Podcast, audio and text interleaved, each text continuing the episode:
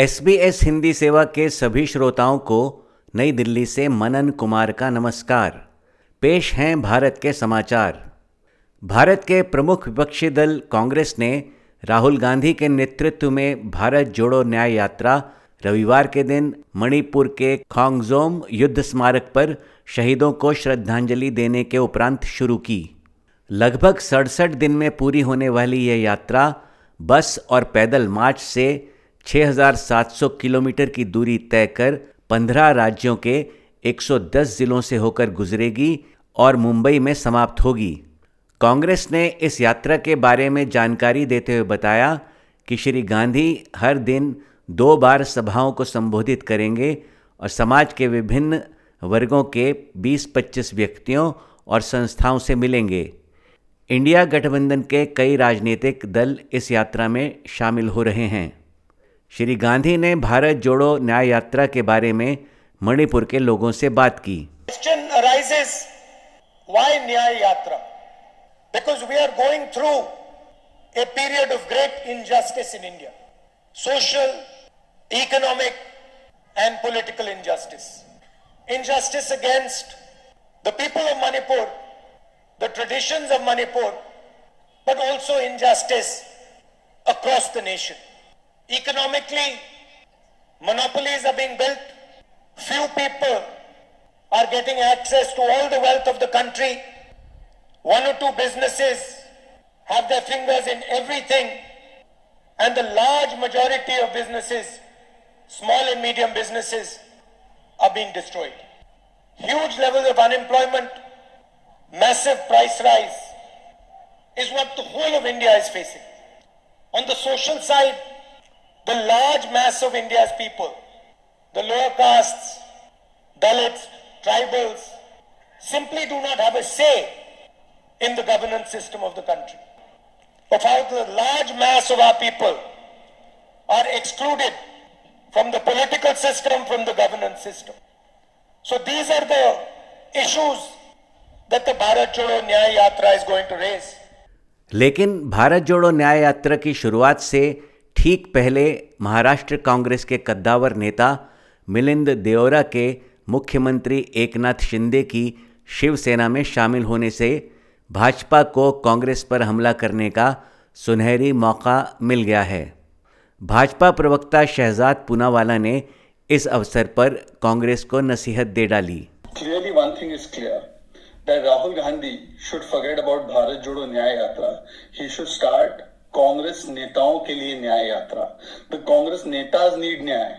Right from Rajasthan, Sachin Pilot in Maharashtra, Nana Patole and Bala Saheb Thorat are fighting so maybe they Congress leaders in Karnataka D K Shivakumar and Siddaramaiah are fighting everywhere the Congress leaders are fighting against each other and leaving the party because today they feel suffocated in a party that is only obsessing and focusing on one person Rahul Gandhi Congress के media प्रभारी जयराम रमेश का कहना है कि श्री देओरा ने party से बहुत कुछ मिलने के बाद अवसरवाद दिखाया है, लेकिन इससे कुछ फ़र्क नहीं पड़ेगा।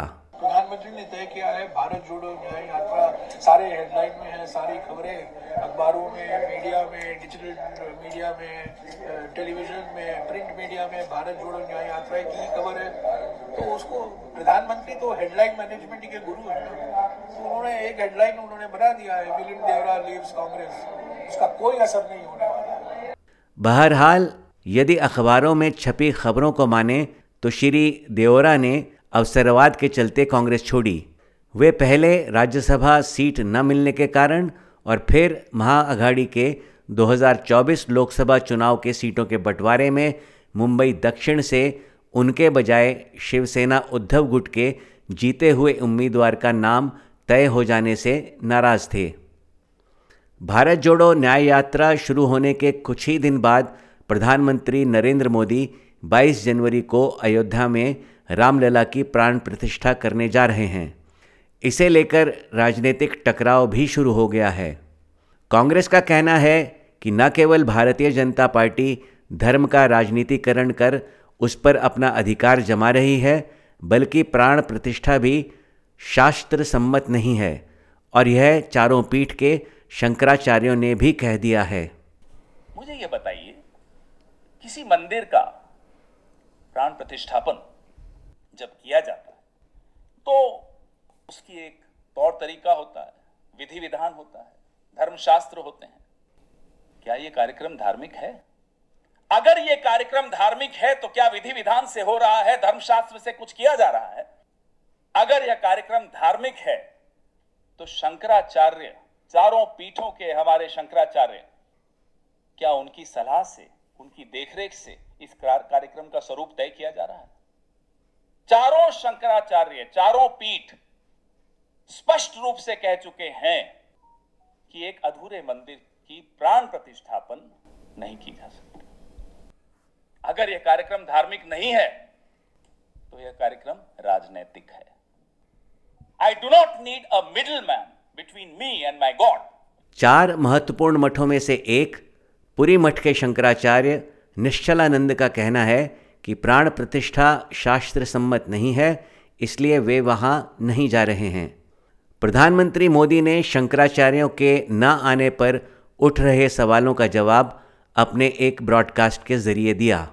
आध्यात्मिक यात्रा की कुछ तपस्वी आत्माओं और महापुरुषों से मुझे जो मार्गदर्शन मिला, उन्होंने जो यम नियम सुझाए हैं, उसके अनुसार मैं आज से ही ग्यारह दिन का विशेष अनुष्ठान आरंभ कर रहा हूँ।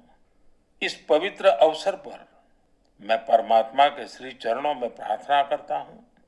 ऋषियों, मुनियों, तपस्वियों का पुण्य स्मरण करता हूँ और जनता, जनार्दन जो ईश्वर का रूप है, उनसे प्रार्थना करता हूँ कि आप मुझे आशीर्वाद दें ताकि मन से, वचन से, कर्म से मेरी तरफ़ से कोई कमी ना रहे।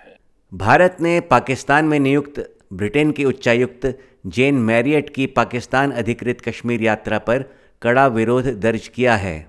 सुश्री मैरियट ने गत बुधवार को अपने मीरपुर दौरे की तस्वीरें सोशल मीडिया साइट एक्स पर शेयर करते हुए लिखा था कि 70 प्रतिशत ब्रिटिश पाकिस्तानियों की जड़ें मीरपुर में हैं।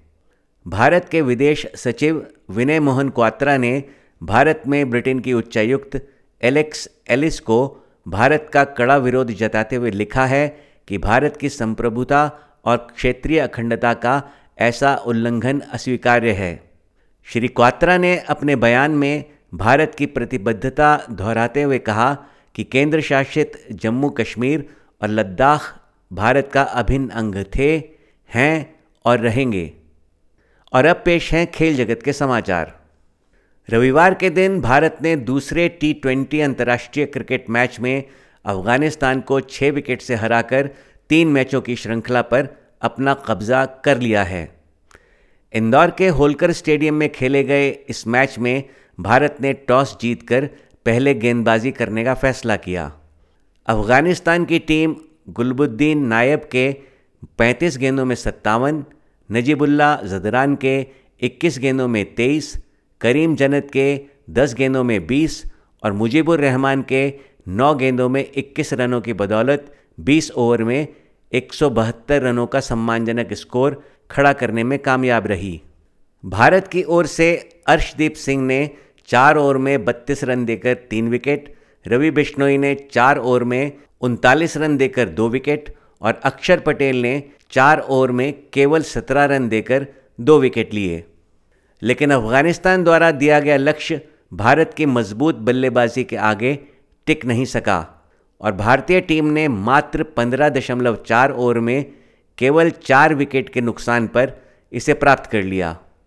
यशस्वी जायसवाल ने आतिशी पारी खेलते हुए चौंतीस गेंदों में अड़सठ रन, विराट कोहली ने 16 गेंदों में उनतीस रन और शिवम दुबे ने 32 गेंदों में नाबाद तिरसठ रनों का योगदान दिया।